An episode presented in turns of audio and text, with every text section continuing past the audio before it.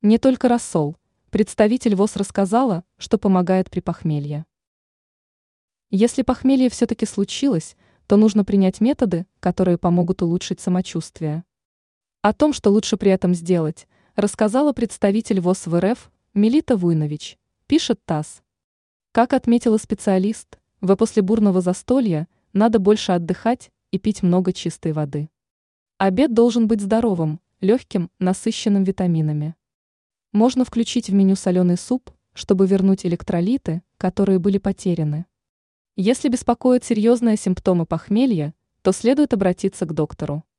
Войнович порекомендовала не перебарщивать со спиртным, чтобы избежать похмелья. Она напомнила, что алкоголь усиливает симптомы имеющихся заболеваний. Если и хочется поднять в новогоднюю ночь бокал, то лучше ограничиться всего одной дозой спиртного. Далее вредные напитки следует заменить водой или яблочным соком.